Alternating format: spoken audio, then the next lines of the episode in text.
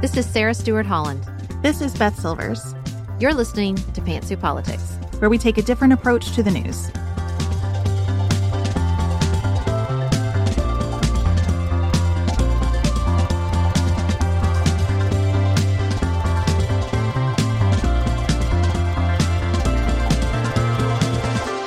Thank you so much for being here today. We have two subjects to discuss.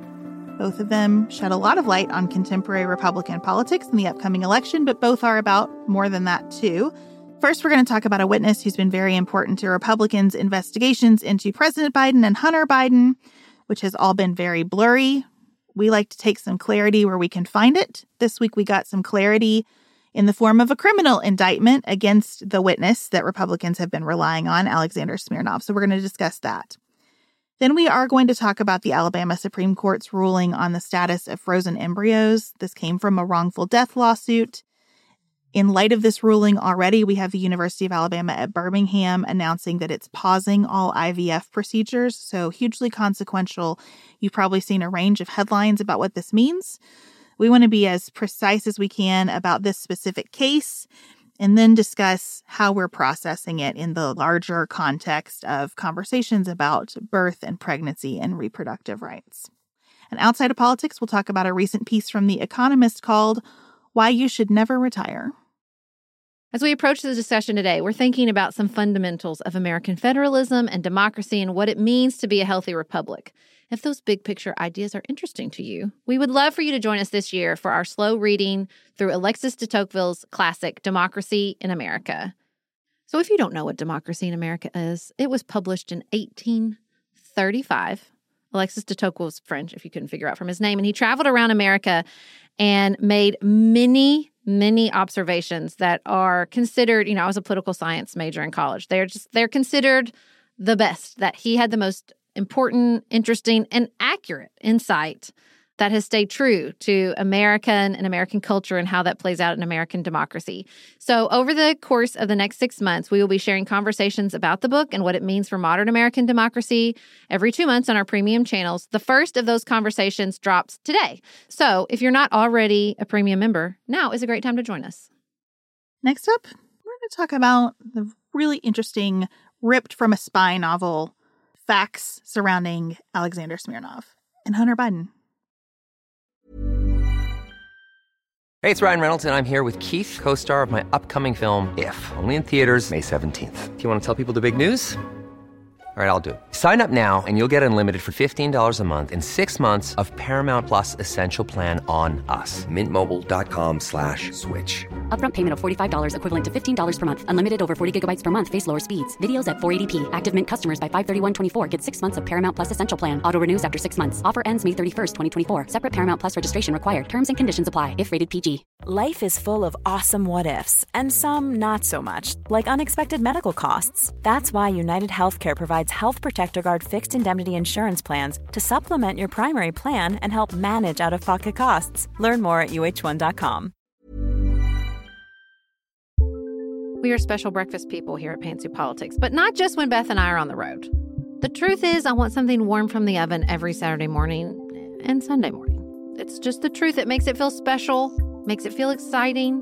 I don't want to work at it. So the first time I ever saw Wild Grain, which is Bake from Frozen subscription box for sourdough breads, fresh pastas, and artisanal pastries, I was obsessed. You guys, I've been a member for over a year. It's amazing. It's so easy. Every item bakes from frozen in 25 minutes or less, no thawing required. You can fully customize your Wild Grain box. You can choose any combination of breads, pastas, pastries. You can even build a box of only breads, only pastas, or only pastries if you'd like. And for a limited time, you can get $30 off the first box, plus free croissants in every box when you go to wildgrain.com/pantsuit to start your subscription. Sometimes I make one single croissant just for me because I want to feel special, and they're so good. You heard me. Free croissants in every box and $30 off your first box when you go to wildgrain.com/pantsuit. That's wildgrain.com/pantsuit, or you can use promo code pantsuit at checkout.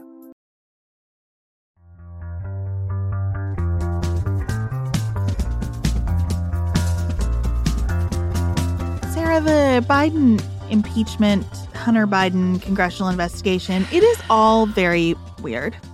And because it's so weird, it's hard to follow.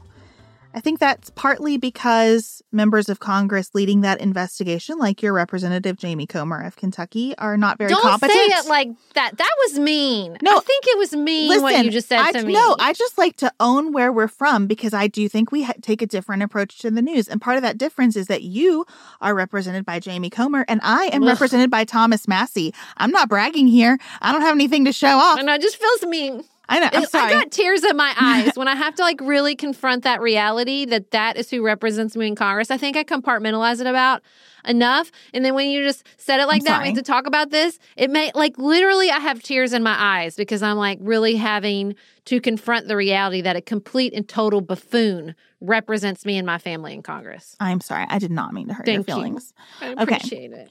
Also, in addition to the incompetence, there's a lot of smoke. There are a lot of things that if you just say them, they sound not great. Oh, yeah. But it's hard to find the fire.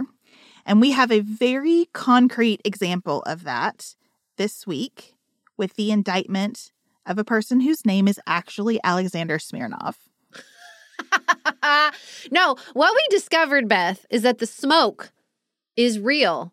But the fire is because this entire investigation is bullshit and being led by Russian spy. That's the actual fire.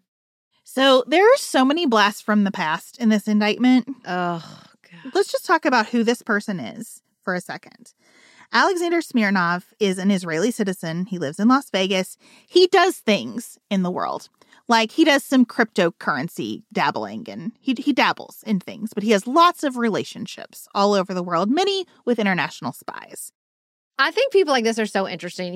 You read it and you think, it's like my friend, the arms dealer that used to sell outdoor furniture in Florida, but now he sells arms around the world. And I just want to think, how did you get here, friend?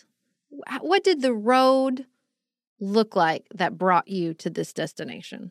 Tell me everything. I would sit down and chronicle Alexander Smirnov's life if he is interested in telling that story, because I do think it's fascinating. Okay, so going back at least to 2010, he has been an FBI informant, confidential human source, and he's had a handler. And the indictment spends a bunch of time saying, we tell our confidential human sources that they have to tell us the truth and only the truth and not waste our time with anything that is not the truth. The truth, very important. Alexander knew and was frequently advised to tell only the truth. And also, you're telling this to someone who goes and lies to other people. Right. So it's a pickle. It's a real pickle. I'm just saying. The situation is that Alexander Smirnov gave information to his handler that ended up in an FBI form. And that form is what Jamie Comer and other Republicans have spent a lot of time telling Fox News and others is a very big deal. This form is going to be the smoking gun. And this is also the form that they saw in a secure location that Marjorie Taylor Greene took a picture of and posted on social media. Am I correct? I don't know that. Oh, yeah. They went into a room. They got to see this information and they were like, okay, we'll take you to a secure lot and we'll let you look at some of this information. But like, obviously, don't share this because that's why we're showing it to you in a secure location because it's delicate information. And she took a picture with her phone and posted it on social media. What happened to be false information? So the substance of this is even weird because Alexander Smirnov changed his story a couple times. But essentially, it became pretty clear to his handler in 2017 that he was not a fan of Joe Biden because he made a comment about meeting with somebody from Burisma. Everybody remember Burisma, our old oil and gas friends in Ukraine? He made a comment about Burisma possibly acquiring a U.S. company and taking it public and said something about Hunter Biden being on their board. Okay, well then, 3 years later, he has new information about what that meeting contained that he had never shared before. He had never taken a minute to say any of this. But 3 years later, he says, actually, that executive told me that he has to bribe both Joe and Hunter with $5 million apiece in order for Joe Biden to help him with this terrible Ukrainian prosecutor who's going after Burisma. And some of that formed the basis of the first impeachment of Donald Trump.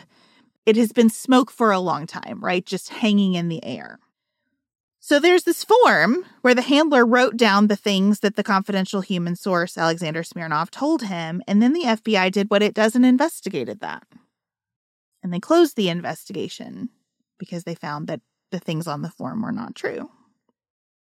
And then the Republicans in Congress heard about the form, and they started investigating again. And in the meantime, we get a special counsel appointed to prosecute Hunter Biden. Not for bribes. Just want to point that out. Not to investigate Hunter Biden for bribes. To investigate Hunter Biden for tax fraud and arms violations or whatever it was. So that special counsel, under major scrutiny and pressure from Republicans in Congress, is like, well, I'll take a look at the form. And so his team investigates. And they bring old Alexander in for an interview. And in the interview, he repeats some of the story, he changes some of the story. At the end of the day, it turns out that Alexander has told the FBI about meetings that happened years after he said they happened, that he said Burisma was bribing Joe Biden while he was vice president, even though the conversation they had took place after Joe Biden was already out of office, the Ukrainian prosecutor was already out of office. Turns out, long story short, the dates don't line up. It's all fiction. And the indictment is full of receipts. Here's a trip that didn't happen.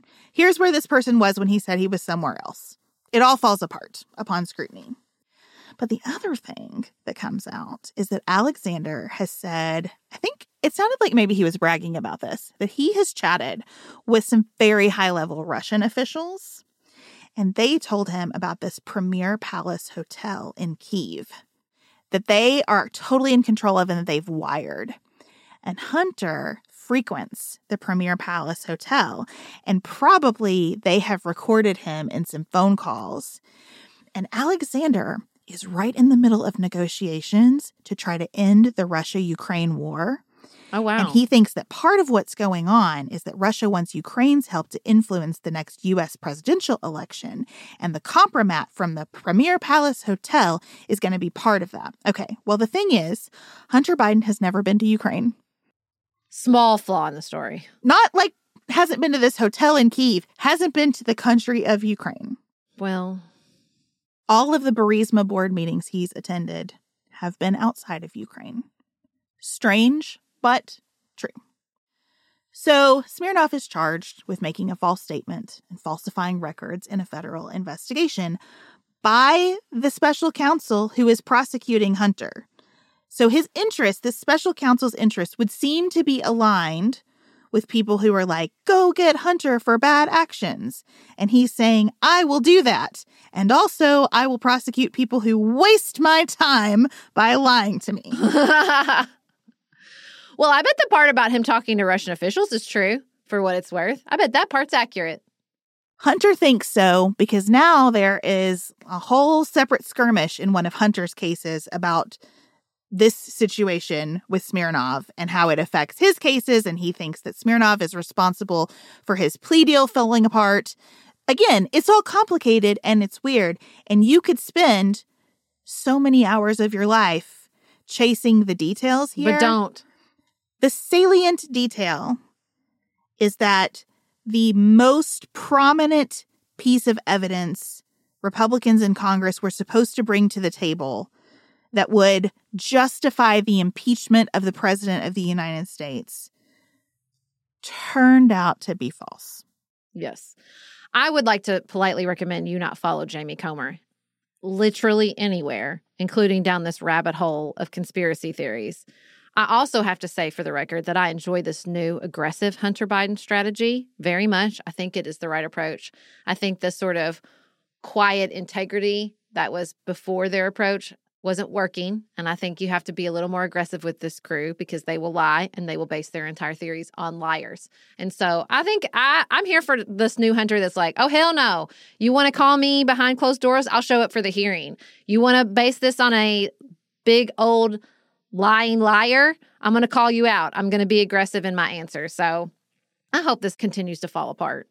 I am good with most of the aggressive strategy. I think if you receive a subpoena from Congress, you need to show up and sit in the chair, even if it is under circumstances that you don't like and a way that you don't want it to go. And if you think the whole thing is unfair, you can sit in the chair and refuse to answer the questions. You can sit in the chair and take the Fifth Amendment. But if you get called to Congress, I think you should sit in the chair. I think that goes double if you're a member of Congress and you've received a congressional subpoena. Like, there's so much bad behavior around congressional subpoenas. I would just like to get back to take it seriously. Congress should take the process seriously when they issue the subpoena.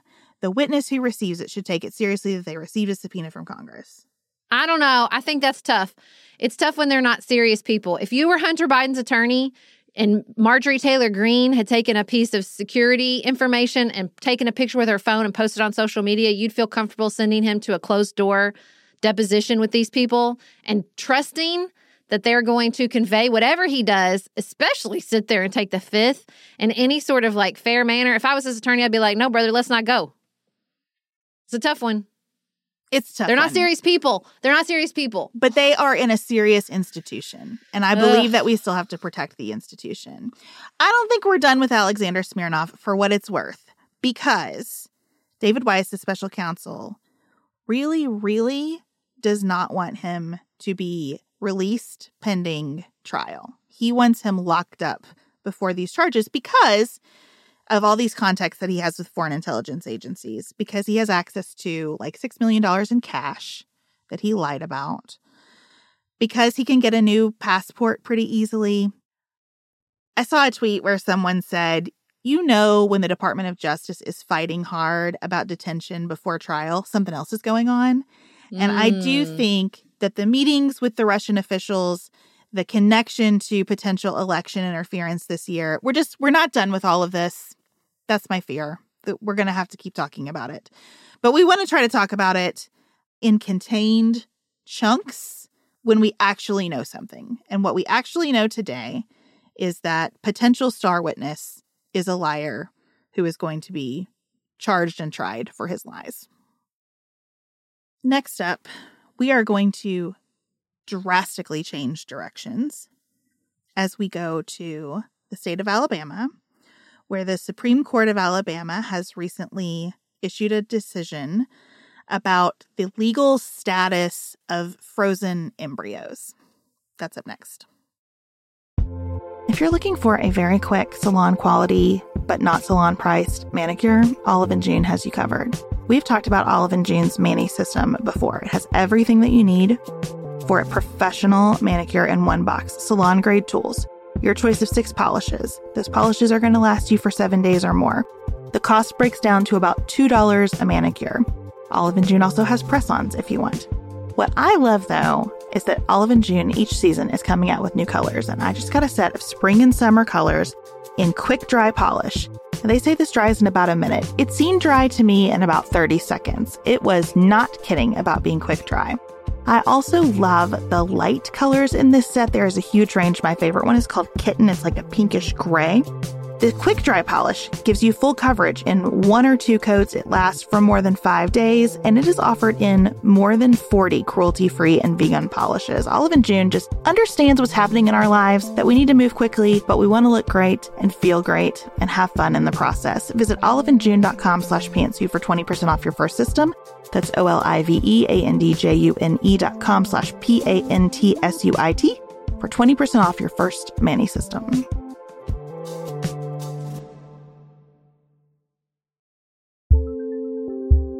Just finished A Court of Thorns and Roses and craving another fantasy world to devour? Dipsy's got you. Dive into spicy enemies to lovers' tales or embark on an epic romance between immortal fae and sworn foes.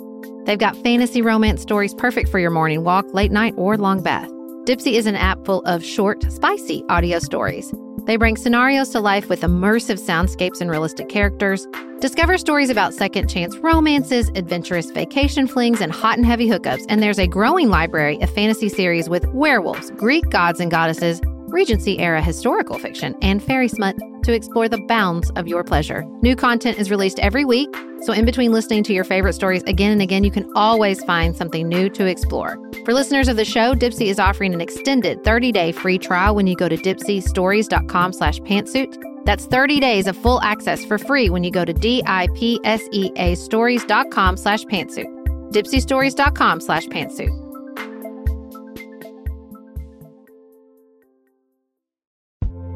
This show is sponsored by BetterHelp. Can I get something off my chest?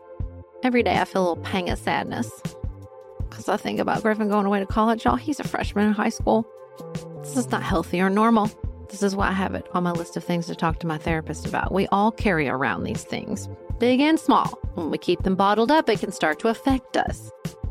Therapy is a safe space to get these things off your chest and to figure out how to work through whatever's weighing you down. If you're thinking about starting therapy, give BetterHelp a try. It's entirely online, designed to be convenient, flexible, and suited to your schedule. Just fill out a brief questionnaire to get matched with a licensed therapist and switch therapists anytime for no additional charge. You gotta get it off your chest. And you can get it off your chest with BetterHelp. Visit BetterHelp.com/pantsuit today to get 10% off your first month. That's BetterHelp, HELP. .com/pantsuit.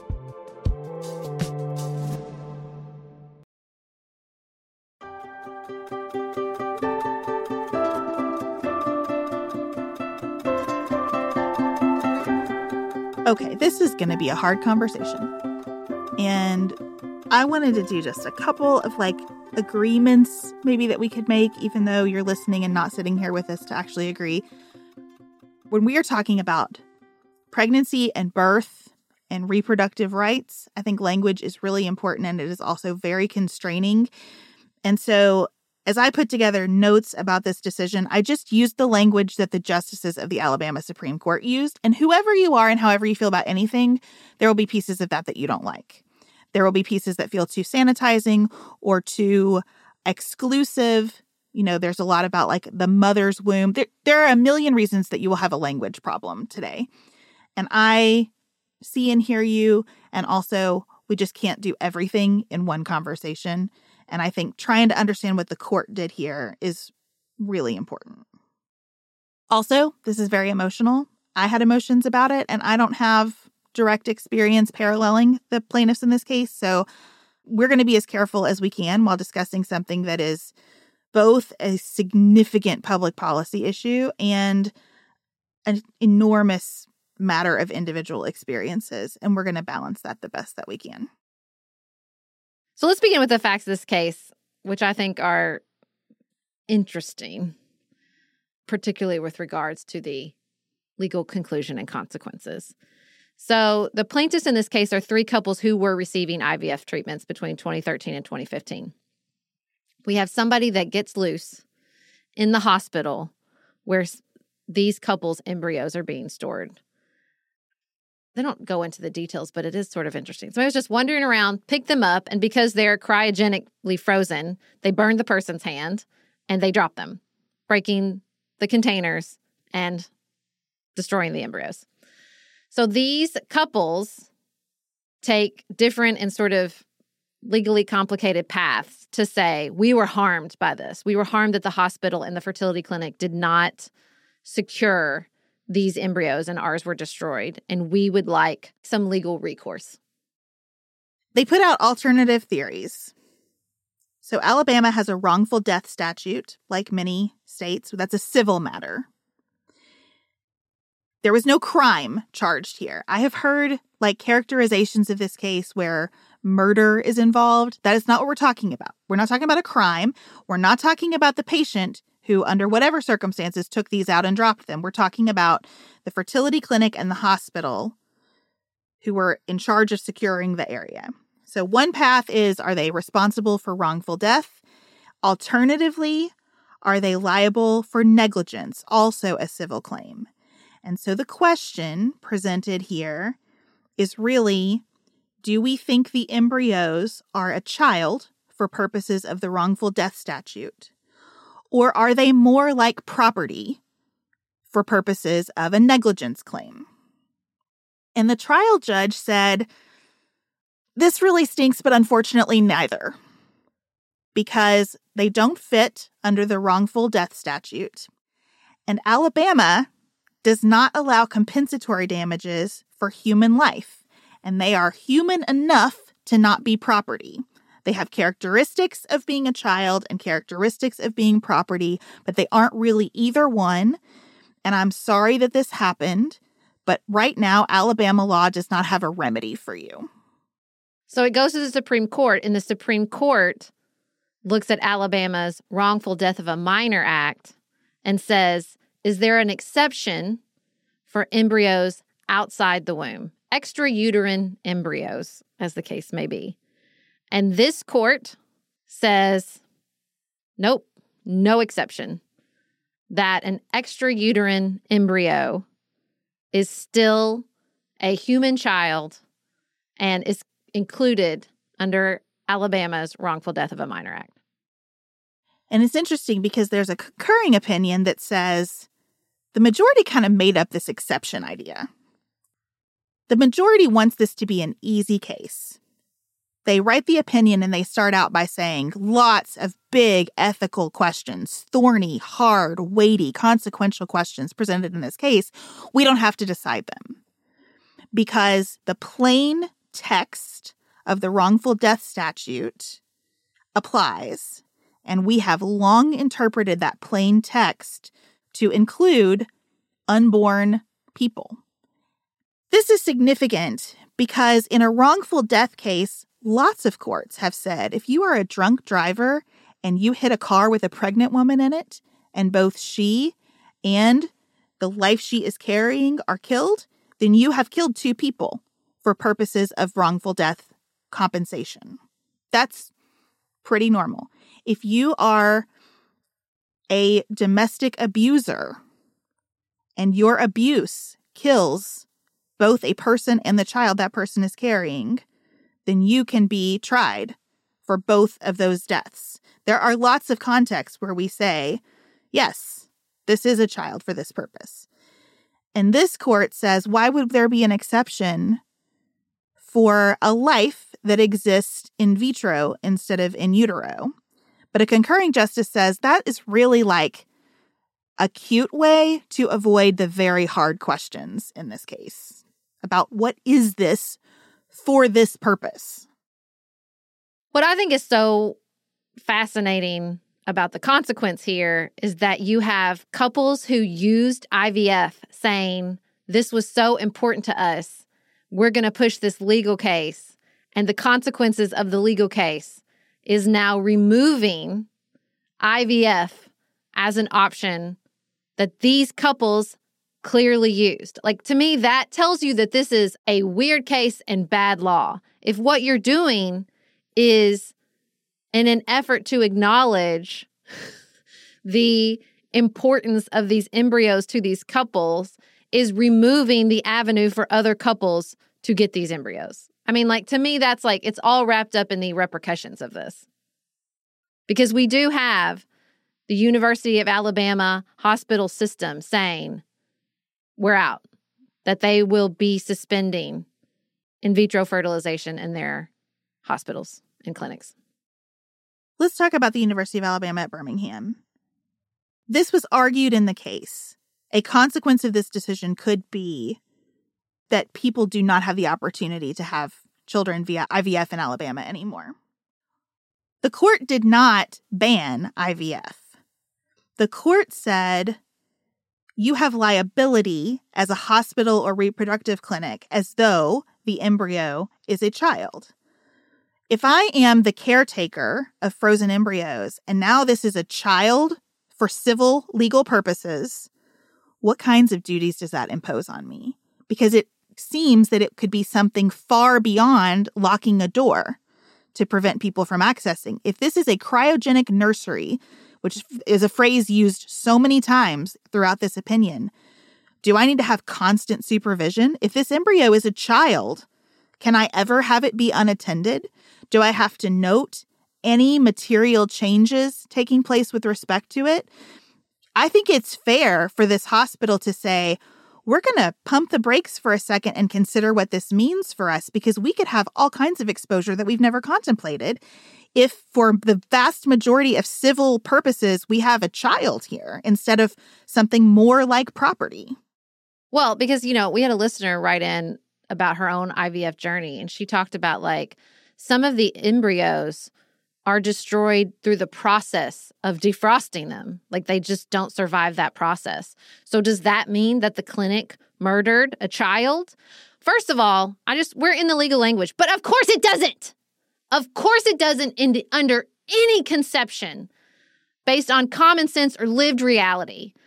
But this is not what the pursuit of pro-life policies are founded in. And what makes me the most furious about this decision is I had so many smug, evangelical, mostly men from my previous life on Facebook explaining to me that Dobbs wasn't going to mean women were arrested for having miscarriages, which is exactly what happened in Ohio. It wasn't going to mean that people were going to lose access to IVF, which is exactly what has happened in Alabama. And I just want to scream, because everyone on the pro-choice side said, this is not the end. This is the beginning of the complicating, far-reaching, devastating consequences of this approach to reproductive health. Like, the women who are in the middle of this process, who are exposing themselves to massive amounts of hormones to get egg retrieval, fertilization, implantation. I mean, some of these drugs increase your risk of cancer. These are the lengths people are willing to go to, not to mention the money they've just flushed down the drain, because this is not something you can just easily pause and pick back up again. It's just maddening. It's maddening. And that's what makes this case so hard to talk about, because so much of the law operates from a question of, like, whose perspective are we talking about? You know, you go to law school and people start to say all the time, isn't this illegal? And you constantly have to say, well, it depends. And from the perspective of people in the IVF process, those embryos are absolutely precious and important and representative of so much physical and emotional investment and a grueling, agonizing, expensive, as you said, process. So it is very unsatisfying to think that these families could not seek some kind of compensation from the hospital. It is a big deal that these embryos were left unsecured and were destroyed in such a preventable way. They should have some recourse for that. It is deeply hard to figure out under what legal theory that should proceed, because our legislature, even though IVF has been happening for years now across the country in the United States, our legislatures have not thought a lot about what to do with these procedures. America has a lot of problems when it comes to reproductive health and reproductive law and reproductive regulation. I am a strong proponent of a European model where you have a biomedical ethical committee, depending on the country. Sometimes they're composed of rabbis and priests and medical ethicists and philosophers, but you have people whose job it is to work through this. They're not state legislators and they're not judges. They're people who understand the complexity, particularly the medical complexity, and they are more regulated. I do believe that we have a lot of room in the United States I don't want to see regulation coming from the state legislators, because I don't think they're qualified. But I do wish we had more a European model where we could have experts work through the biomedical, ethical implications of IVF, of paid surrogacy, of artificial insemination, because we are alone in much of the world as opposed to our sort of hands-off, everybody do what they think is best approach. And look, that is also true for abortion. In a lot of other countries, it is regulated. There are cutoffs. And it's not the approach advocated for many people on the left, the progressive left, which is just let everybody decide for themselves. I think for the most part where I have come over the course of my life, over the course of being pregnant 4 times, of suffering miscarriages, pregnancy losses, of thinking through all these things, is that there is a lot of room for regulation coming from people with expertise in reproductive health and medical ethics, because this sort of hands-off approach has led to so much trauma, so much risk, so much exploitation of women and families. And we don't do a good job of putting boundaries to protect people. But if you think that this pro-life approach is protecting anybody or is sincerely concerned for the women and the families going through this process, then I have a bridge I'd like to sell you. The court in Alabama is united on the issue of practically begging the legislature to get involved here. You have on this court, I think, a unanimous bench of justices who would identify as pro-life and who would say they are against abortion and that life begins at conception and ends at natural death. Like, you have so much language in these opinions that is like just, it is the fruition of a pro-life movement that has been really focused on getting judges onto courts to do this kind of work. But you do not have unanimity in how this opinion goes down. There is a concurring opinion from the Chief Justice of this court that is very hard to read if you take the separation of church and state seriously, because he says, look, we have a tough situation to interpret here, except that Alabama voters put in our Constitution that it is the policy of this state to uphold the sanctity of life. And he spends his concurrence basically writing a treatise on what the sanctity of life means and saying Alabama voters picked this not as a secular term, but as a religious one. When Alabama voters considered this referendum, they meant sanctity of life because humans are made in the image of God, and ending a life is a violation that incurs God's wrath. That is what his opinion says. But even he, in that opinion, says we really need the legislature to do something to say what the sanctity of life means around IVF. And he talks about European countries in which the number of embryos that can be transferred at a time is severely limited.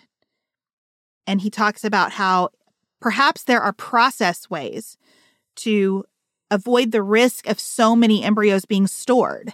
Like, perhaps there are ways to work through this where all parties can kind of come to the table. So even in this like radically conservative opinion about why we're doing what we're doing here, there is a call to action for the medical community, the legislature, to learn what they can learn and sit down together and figure out what next steps are after this opinion.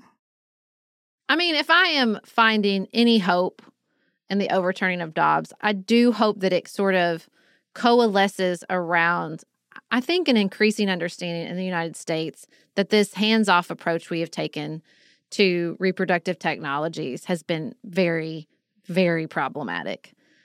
Again, whether you're talking about sperm donation or paid surrogacy or IVF, like, there's just, the stakes are so high. The stakes are high when you're talking about pregnancy, either trying to get pregnant or trying to end a pregnancy. The stakes are very, very high. Again, I don't trust any state legislator to be the best source of regulation around this. And unfortunately, I just don't think we have sort of a good understanding in America that, like, we could put other people in charge of these regulations.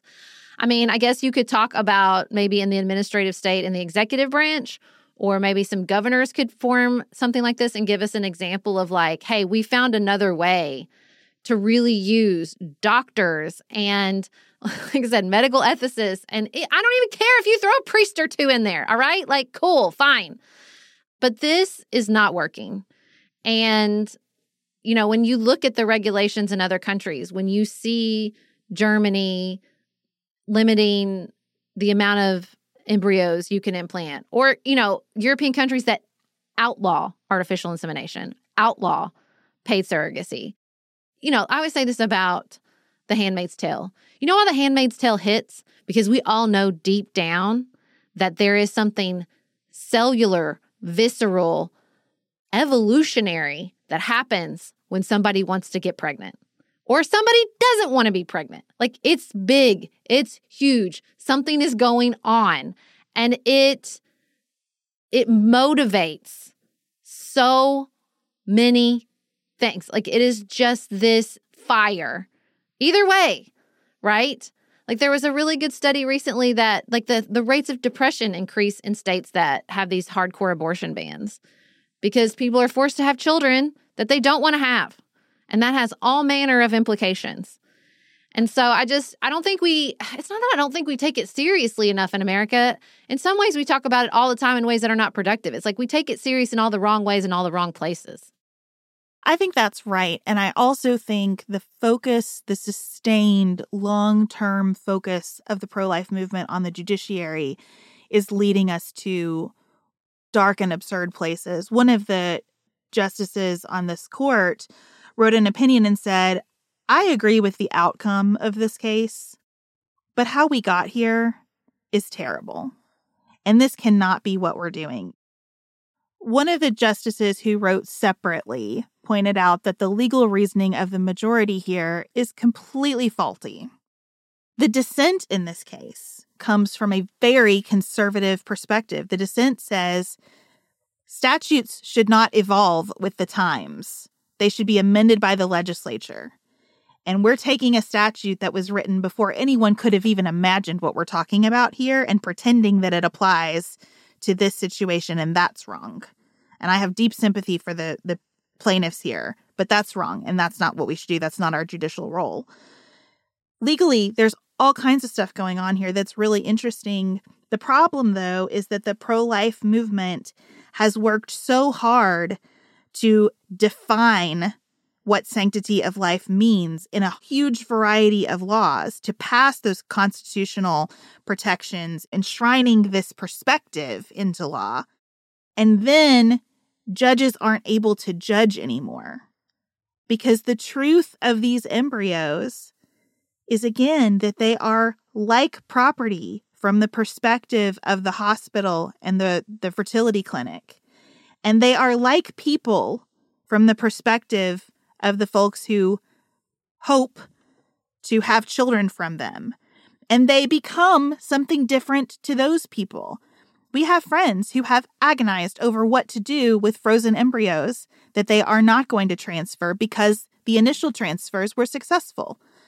Like, these frozen embryos are lots of different things to different people at different moments in time. And that means that in a case like this, a judge needs to have room to judge. And common law negligence claims, I think, give judges the most room to just do equity, to try to do what's fair under the circumstances. I don't think it's that there's no claim here.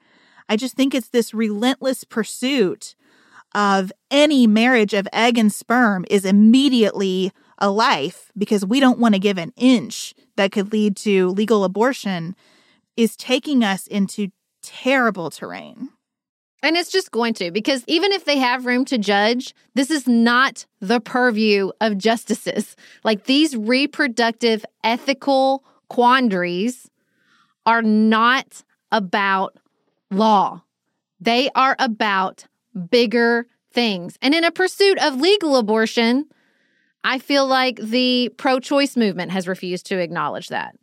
You know, and I think that is sort of the problem here, right? Is that in the pursuit of there's nothing, then you also leave people behind who say, common sense wise, yeah, there's something here. It's alive if it's not a life, right? So what does that mean? And I this is only going to get worse. America following what they felt like was an emotionally satisfying ethical position of the pro-life movement is going to find itself in some really messy, tragic, terrible situations. It's like that. I shared that Instagram reel where the woman was like doing a bit about pap smears and realized that half the men in the audience didn't realize what a pap smear was. And she was like, and I'm just realizing that you can vote. You don't know what a pap smear is. And you can vote for this bullshit in the Alabama Constitution when you don't understand what it's like. to have a female reproductive system and all the complexities that that contains. Because that's it, right? This whole, like, it's a life. That is a fiction not based in the medical reality of reproduction. It's a fiction not based in the medical reality of reproduction. It just isn't. Like, how far are we going to take this? Are we going to take it that I was legally required to claim the remains of my lost pregnancy because that was a life, that I was forced to name it and bury it? Is that the next legal reality? Don't tell me. Do not tell me that I'm being hyperbolic. I'm not going to listen to it anymore when you have women arrested for having a miscarriage and people losing access to IVF in the state of Alabama. Do not tell me that hysterical, you're overreacting crap another day. I'm not going to listen to it. I'm not going to listen to it anymore.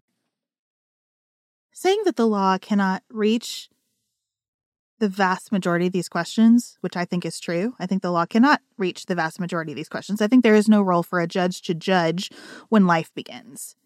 That doesn't mean that the law is powerless in the face of wrongs.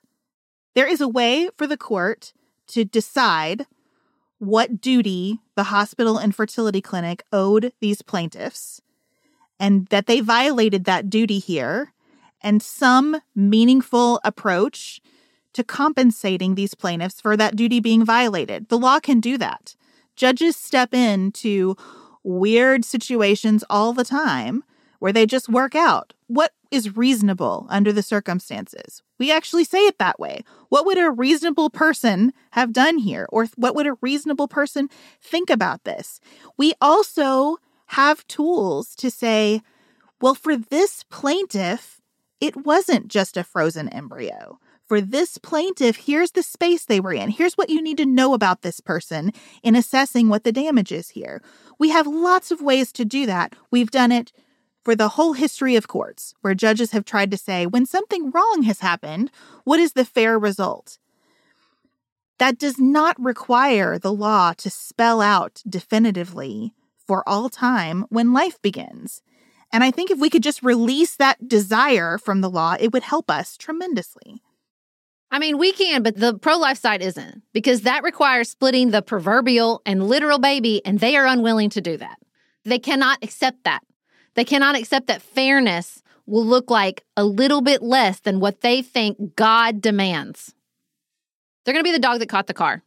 If that is your position, that this is what God demands, then you better start beginning to suffer for your faith electorally and otherwise, because that is not where most people are at. It's just not.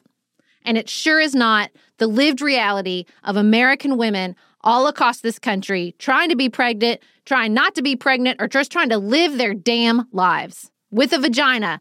I'm so sorry that that offends you.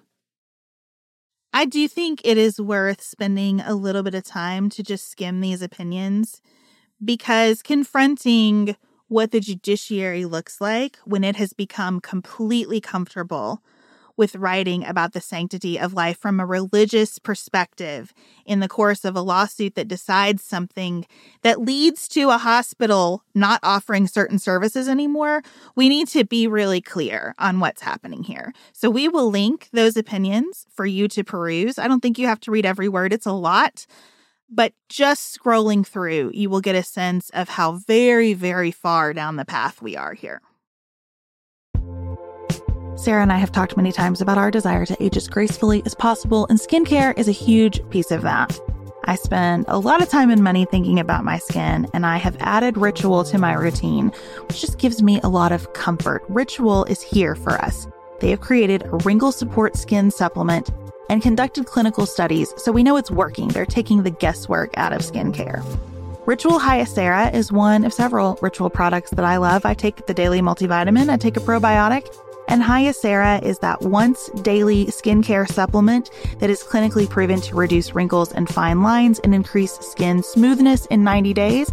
I recently met a friend for the first time in person as opposed to online, and we were discussing the fact that I am 43, and she said, "I cannot believe how young you look." And I thought, thank you, Ritual, for that. Start Hyacera to help minimize wrinkles without compromising on clean science. Hyacera from Ritual is a clinically proven skin supplement you can actually trust. Get 25% off your first month for a limited time at ritual.com/pantsuit. Start Ritual or add Hiya Sarah to your subscription today. That's ritual.com/pantsuit for 25% off.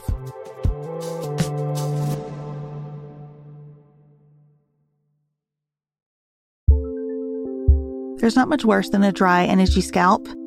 Also, when you get your hair colored and then it does not last as long as you and your stylist discussed, it could be that unfiltered, mineral-filled water is the culprit. Hard water is a leading cause of damaged hair and dry, irritated skin, and about 85% of the United States uses hard water, filled with dissolved minerals and added chlorine. That's where Canopy's new filtered shower head comes in. Canopy, known for their beauty hacks and reimagined humidifier, has revolutionized the filtered shower head. Dermatologists recommended this unique 3-stage filtration system greatly reduces contaminants and odors in your shower water, leaving you with healthy hair and glowing skin. Best of all, the Canopy filtered shower head is hassle-free. Installation is a breeze, and its unique quick-release filter replacement feature allows for seamless filter replacement unlike any others on the market. Go to getcanopy.co to save $25 on your Canopy filtered showerhead purchase today with Canopy's hassle-free filter subscription. Even better, our listeners can use code Pantsuit at checkout to save an additional 10% off your Canopy purchase. Hurry, your hair and skin will thank you.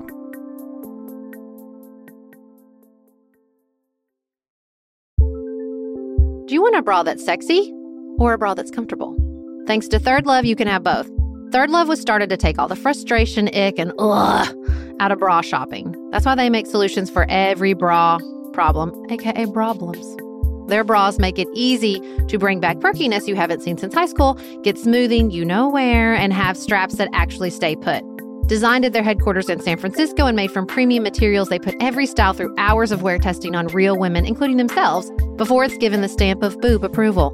Comfort and support are guaranteed. Plus, whether you're a AA cup or an H cup, their virtual fitting room will help you find your perfect fit fast. And they've even invented half cups. No more feeling stuck between two cup sizes that don't fit right. It's time to get your problems solved. Visit thirdlove.com and get 15% off your order with code PODCAST15.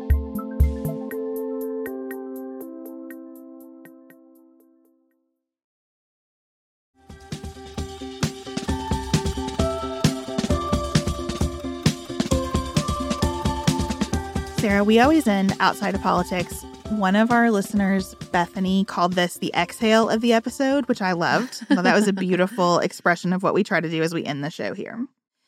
So you sent an article from The Economist called Why You Should Never Retire. I read it the same day that Ellen showed me this poster she created on the 100th day of school. So they took a picture of her and put a filter on to guess what she might look like at 100 years old. And then there were some questions about what she wanted to be doing in her life. But there was one that she had to fill in that just said, when I am 100, I will be blank. And she wrote upbeat.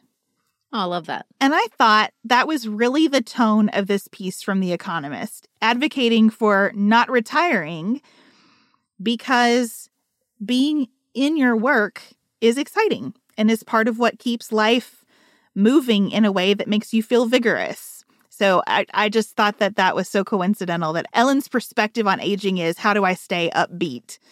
And this article says, maybe you should keep working. I had the thought the other day that I should, I think I have one of those a long time ago, the aging filter, and then I should put that up somewhere that I can see old Sarah and think about that, because I spend a lot of time thinking back on childhood Sarah and being true to her. And I used to have, there was a mental exercise that I learned where you would sit if you were feeling anxious, and you would have you in about 10 years down your career sit next to you and say hey, this works out. This is fine. And it was really helpful to me at a couple moments to sort of visualize myself sitting beside me going, hey, it's going to be okay. But that was always just a little bit, that was still in the sort of success sequence, Sarah, who succeeded. But I kind of like the idea of having 100-year-old Sarah going, hey, you have a lot of life in front of you. And if you want to get to where I am, think about what that means. Even something silly, I watched this Instagram reel, Beth, about how you have to learn to fall as you get older. Like, you got to tuck the shoulder, you got to roll, you got to bend your knees. Like, and this woman was like 70, just tucking and rolling, getting back up, tucking and rolling, getting back up on the beach. It was entrancing, is what I'm trying to tell you. And so I think this sense of we are living longer, no doubt about that, right? And so should we have these conversations about what retirement does to us? If it's something we want, I mean, this was just like a short little editorial. It wasn't like a research-based situation. It was just the working gives us purpose. It also aligns with, I think, a lot of what we've been talking about sort of in our outside conversations, outside politics on the show, about mental health and treatment inside mental health. And are we just keeping people alive or are we giving people a reason to live? And that's different, and work filled with purpose can give you a reason to live. You don't want it to become your identity. There's that fine line, right, between is this my identity? Is it consuming too much? Or is it giving me purpose? Is it giving me energy? Is it giving me something, this depth of being? Yeah, I thought this piece was on to a really good question in a really clunky way, because this piece is only applicable if you're talking about retirement to certain types of jobs, right? Yes. There's just certain work that you cannot physically do forever. I think most people do not want to be constrained by the clock in the way that most kinds of work constrain you. I don't think there's any point in advocating that everybody do the same job they have now forever. Don't retire from whatever you're doing today.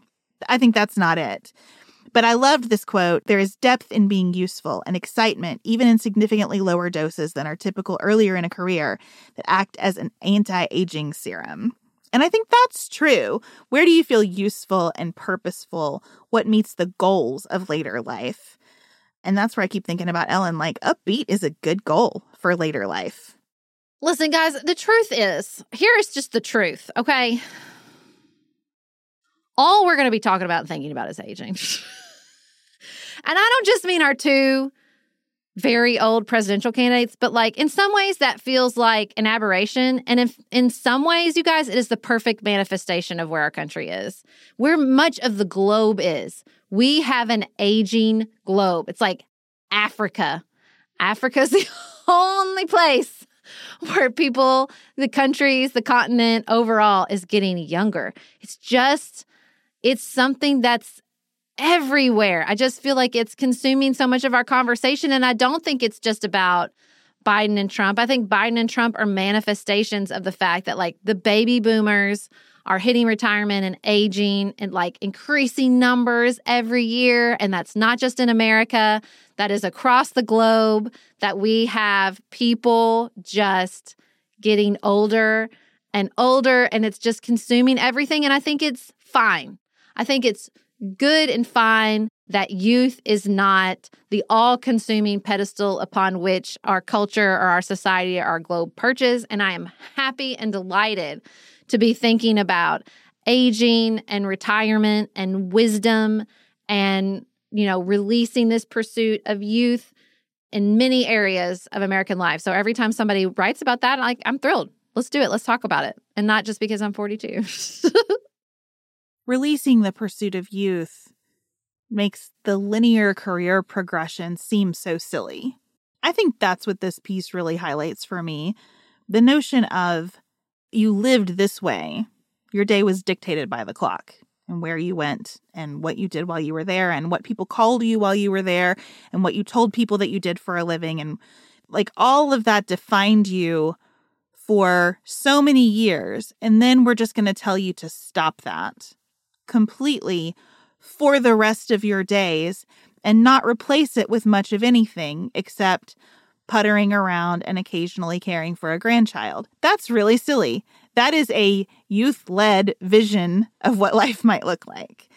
So to have a conversation led by people who are older, who are saying, yeah, I want to release the components of work life that are just about like building wealth so that I can eventually retire. I want to release those components, but I do want to continue to be useful and maybe useful in new ways and more flexible ways. I think that's a social good. I think there is not a social good in just saying like we're going to take the youth-led perspective on what a career looks like and reject it. We have so many social problems that are the result of people who have fully retired not doing anything else. Like, that is the demographic who can contribute so much to our civic life. I don't want anybody to just putter around and maybe occasionally watch grandchildren. I want there to be some puttering and some grandchildren, and also like volunteering and bus driving and mentoring and leading conversations about what the next generation does in its last chapter. There's so much life after that very rigid work life. Yeah, I mean, that's the problem. And I hope this is a language, cultural, social problem we address, which is it's just we have a false binary, even in the title of this article. Like, as the only options are retire or don't retire, this like sort of light switch, when obviously I think that based on the ever-aging population, like we're going to need more options. We're going to need a spectrum. We love a spectrum. We've got a spectrum of sexuality now. We have a spectrum of many mental illnesses.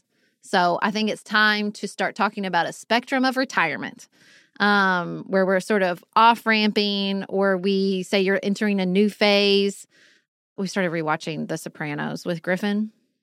Follow me for more parenting tips. And like, there's so much of it is consumed with his mother. And, you know, him saying, it's not a nursing home, it's a retirement community, which was a joke back then, 25 years ago.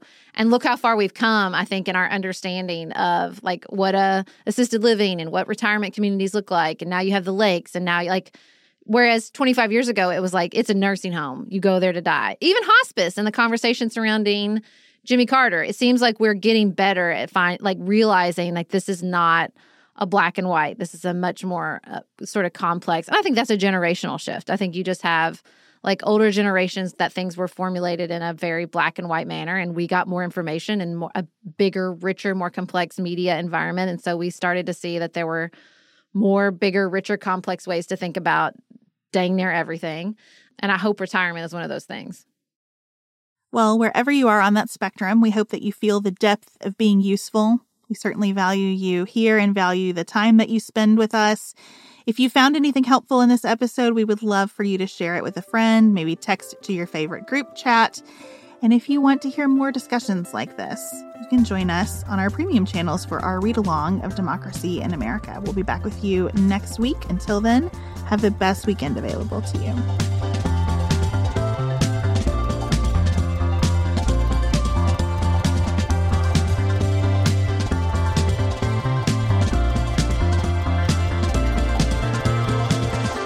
Pantsuit Politics is produced by Studio D Podcast Production. Elise Knapp is our managing director. Maggie Penton is our director of community engagement. Xander Singh is the composer of our theme music, with inspiration from original work by Dante Lima. Our show is listener supported. Special thanks to our executive producers, Martha Brunitsky, Allie Edwards, Janice Elliott, Sarah Greenup, Julie Haller, Tiffany Hassler, Emily Holiday, Katie Johnson, Katina Zuganellis-Kasling, Barry Kaufman, Catherine Vollmer, Lori Ladow, Lily McClure, Linda Daniel, The Pettons, Tracy Putoff, Sarah Ralph, Jeremy Sequoia, Katie Steigers, Karen True, Annika Uvaline, Nick and Elisa Vallely, Amy Whited, Emily Helen Olson, Lee Shea McDonough, Morgan McHugh, Jen Ross, Sabrina Drigo, Becca Dorval, Christina Quartararo, Shannon Frawley, Jessica Whitehead, Samantha Chalmers, Crystal Kemp, the Adair family, Jeff Davis, Melinda Johnston, Michelle Wood, Nicole Berkles, Paula Bremer, and Tim Miller.